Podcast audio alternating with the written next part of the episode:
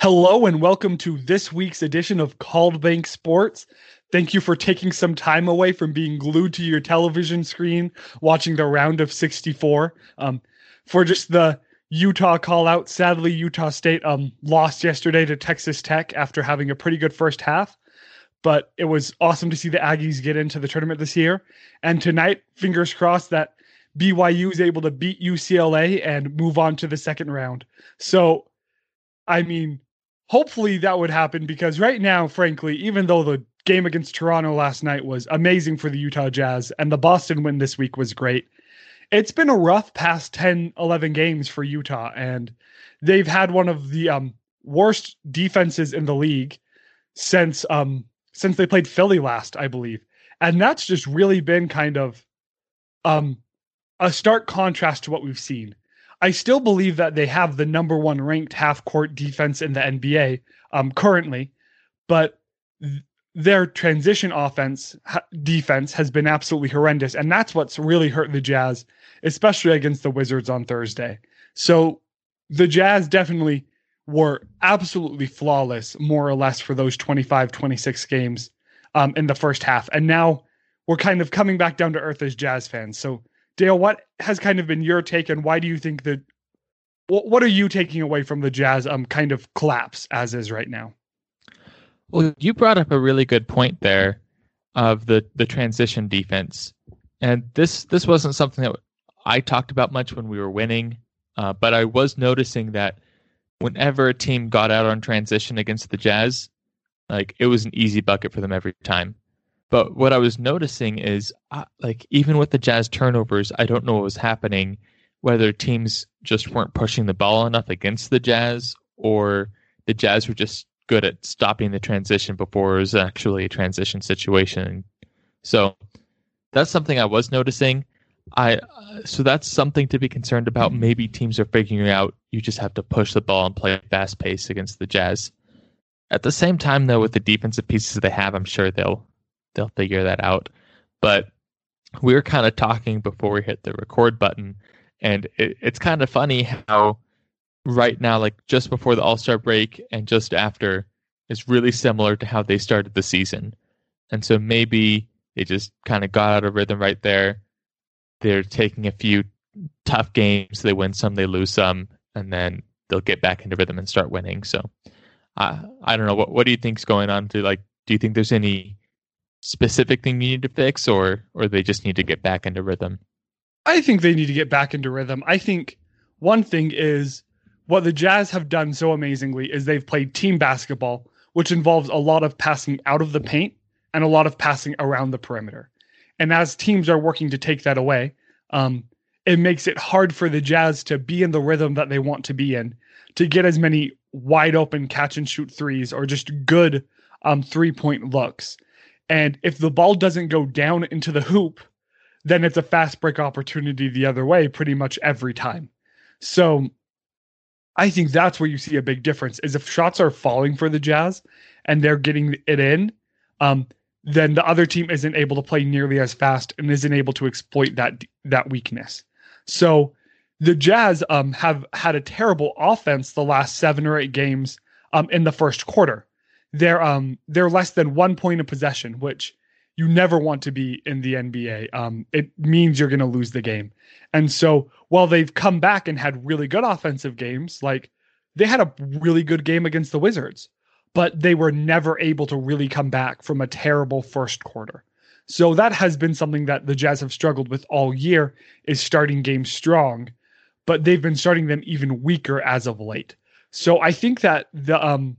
there's maybe a level of lackadaisicalness that the Jazz have, that the winning kind of got to the Jazz guys' heads. And Rudy Gobert um, put it perfectly when he said, "We haven't accomplished bleep." Uh, the Jazz really haven't accomplished anything. There's no award for having the number one seed March twentieth, twenty twenty-one, other than maybe like feeling good. But if you lose it, you're not going to feel good in um, come playoff time. So I think that this is really good for the Jazz to learn through some adversity here, and they definitely have an easy schedule for the rest of the season that they can come back with And that's why I think they're still going to get the one seed, is because there's not enough good teams on their schedule to really put them at jeopardy, in jeopardy of losing it. And if they do lose it, then I don't know if they really deserved it ever in the first place. Yeah, those are some interesting points. I like going kind of back to that pace of the game. I, I think that's really interesting that the Jazz have a bad defense when the other team's going fast, but they have an amazing offense when they're going fast. And so I think this that that's kind of a it's it's a weird dynamic there, but I think it's a good sign because it allows the Jazz to control the game. If they are ahead and their offense is do, is looking good, then they push the pace of the game as hard as they can, because when the Jazz are like hot, they can outscore any team. And so if they can push the pace, they know that they'll they'll be a net positive. But then if they're trying to come behind, if they're trying to come back, or they're not shooting as well, then they can forcefully slow down the game when they're on offense and like really take up the shot clock, make sure that you get the best shot every possession, and and that will increase your field goal percentage, which will decrease fast breaks, and then that will let the Jazz get back on defense, get the stops when they're good at getting stops. And so I think that like it's obviously tougher said than done, but I think with the talent the Jazz have, and even when they're not playing good, if they're proactive about it and they take control rather than letting the other team take control, kind of like what happened against the Wizards, then then they'll still be able to win these games, even the tough games. Yeah, so so I do have a question here. I kind of want to put you a bit on the spot. Since you said taking more of the shot clock and making sure you get a good look every possession. And so is an oh, and now this is worded terribly, but I feel like a lot of the times in the N B A, you actually get bad shots Um, later in the shot clock when you had good wide open looks earlier in the clock, because so many players don't want to shoot the ball, you know, with sixteen or eighteen seconds on the um left on the on the shot clock. So is there a big difference for you there? Is a good shot a good shot, or do you think that there's something inherently better about a shot being taken later in the shot clock? Um. Yeah, it's it's not necessarily later in the shot clock that makes it better. Like obviously, if you get a wide open three with Bojan in the corner, with like early in the shot clock, that's probably the best shot you're going to get in that in that. Well, possession. I don't know if I want Bojan taking any three pointers right now, even though he needs to get out of his slump. I don't know. I, I'd still like a corner three is the easiest three, wide open. Yeah. He has the time to shoot it. I he's going to be over fifty percent even in a shooting slump, I would bet, with that shot. Um, yeah. But the, the nice thing about having, like, if you have the mindset of you need to get early shot clock stuff, that is awesome when you're hitting your shots and you may be getting good shots, but three pointers are a lower percentage shot. If a lot of players on your team just aren't hitting them, then you don't want, like, obviously you want them to get, like, start hitting them, but sometimes, like, if if you play basketball and you're just nothing's dropping, sometimes you just need to make a layup and then your shots start falling. And yeah, so I just think if if they're behind and their shots aren't falling, then if you come into the play with the mindset of, okay, here's a play that we're running. It takes some time to set up, but we have a really good chance at getting a good shot right at the end. Then I think that's a good mindset. And they're they're planning for that, and they're they're playing a chess game for the full twenty-four seconds rather yeah. than just trying to pass it around, see what happens, and then, oh crap, five seconds are left. Give it to Clarkson, give it to Mitchell, and let them do an I S O, which they're both great at doing I S Os, but that's not going to lead to the best shot quality. Yeah, they're both great at I S O, and um, I'd say the Jazz do better with Jordan at I S O just because typically he's in the second unit. I feel like when Mitchell's on I S O, it's just a situation I never want to see the Jazz in, because it either means it's a close game late or it means the Jazz are getting um, pummeled. So Mitchell and I S O just isn't really necessarily good news for the Jazz. Um, I, I just don't like being in positions where he has to be in there. But that that's some really good, those were some really interesting points. And I think that shows um, where the Jazz need Gobert to go from, I mean, the all-star, superstar, caliber defender and um like offensive piece that he is. And I say offensive because he really does, even if it's not his um, him dunking the ball or him getting a layup. He really does add so much offensively to the Jazz. But if he's able to get better with having the ball in his hands and um, being in the post and getting it in the hoop consistently and up his scoring by a few shots a game, that would really um just ha- having him be able to play that well in the post by himself when the Jazz need a bucket like that. If he can go get it, that will take this team to like the next, next level. And that would really, I feel like, um, cement Rudy Gobert a lot more as an all-star caliber center in this league, even though I don't think he needs to do that. I think that that would help with his, with the perception of him. And yeah, I'm rambling at this point. So, so you say your thoughts on, yeah, like imagine Gobert where he even gets half as good at the skyhook as Kareem. Like, oh, like imagine Gobert that, with a skyhook. Pretty. No one's he's he's long enough. He's tall enough. There's no one in the league who could stop that. And so if he can get good enough that when he likes his positioning in the post and he gets one or two of those a game, that can be huge. And it could eventually turn into like, if he can get that down, he'd be a monster scorer. So like I'm I would love to see him go like study old school center scoring and really. If anyone can bring it back, Gobert could bring it back. And so obviously um, he like I bet he works most of his game on the defensive end, which is really where we need him. But if if he could figure that out and get that comfortable enough that he could use it in game, um, he would be a monster. Like he could become an unstoppable offensive force as well. Yeah, I listened to the Toronto Raptors um, pregame on Sirius X M. Last um yesterday, since I was driving through Provo Canyon, so I wasn't able to um listen to twelve eighty, and they had like only a ten to twelve, ten to twelve minute pregame. The amount of respect that they had for Rudy Gobert, because even though he was questionable with a hip injury last night, that is literally the only Jazz guy they talked about the whole time, talking about how terrified they were to play him. So like. That's that's just kind of for some outside perspective for the Jazz fans, where the respect that was there for him, not only on the defensive end, but saying, how are we going to stop him offensively? Because he's always a threat.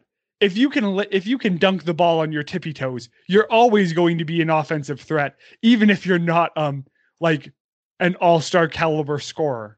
So I, I just feel like that shows how important Gobert is to this team. And if he took that one Um, small step that would be a really big step for him would just change the outlook of this Jazz team for me in so many ways.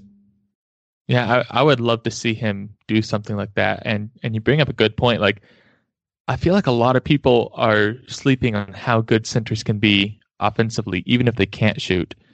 Uh, like uh, watching uh, Boban. Um, he, what is he like seven foot four? So he's a few inches taller than Gobert, but it's like you put him out there and he's kind of like a cheat code. He's just so much bigger than everyone. If there's a rebound, he, and he's in the area, he's going to get to it way before anyone else. Like he's just so much taller that he just kind of lifts the ball up above his head and like just dunks it on someone without even jumping.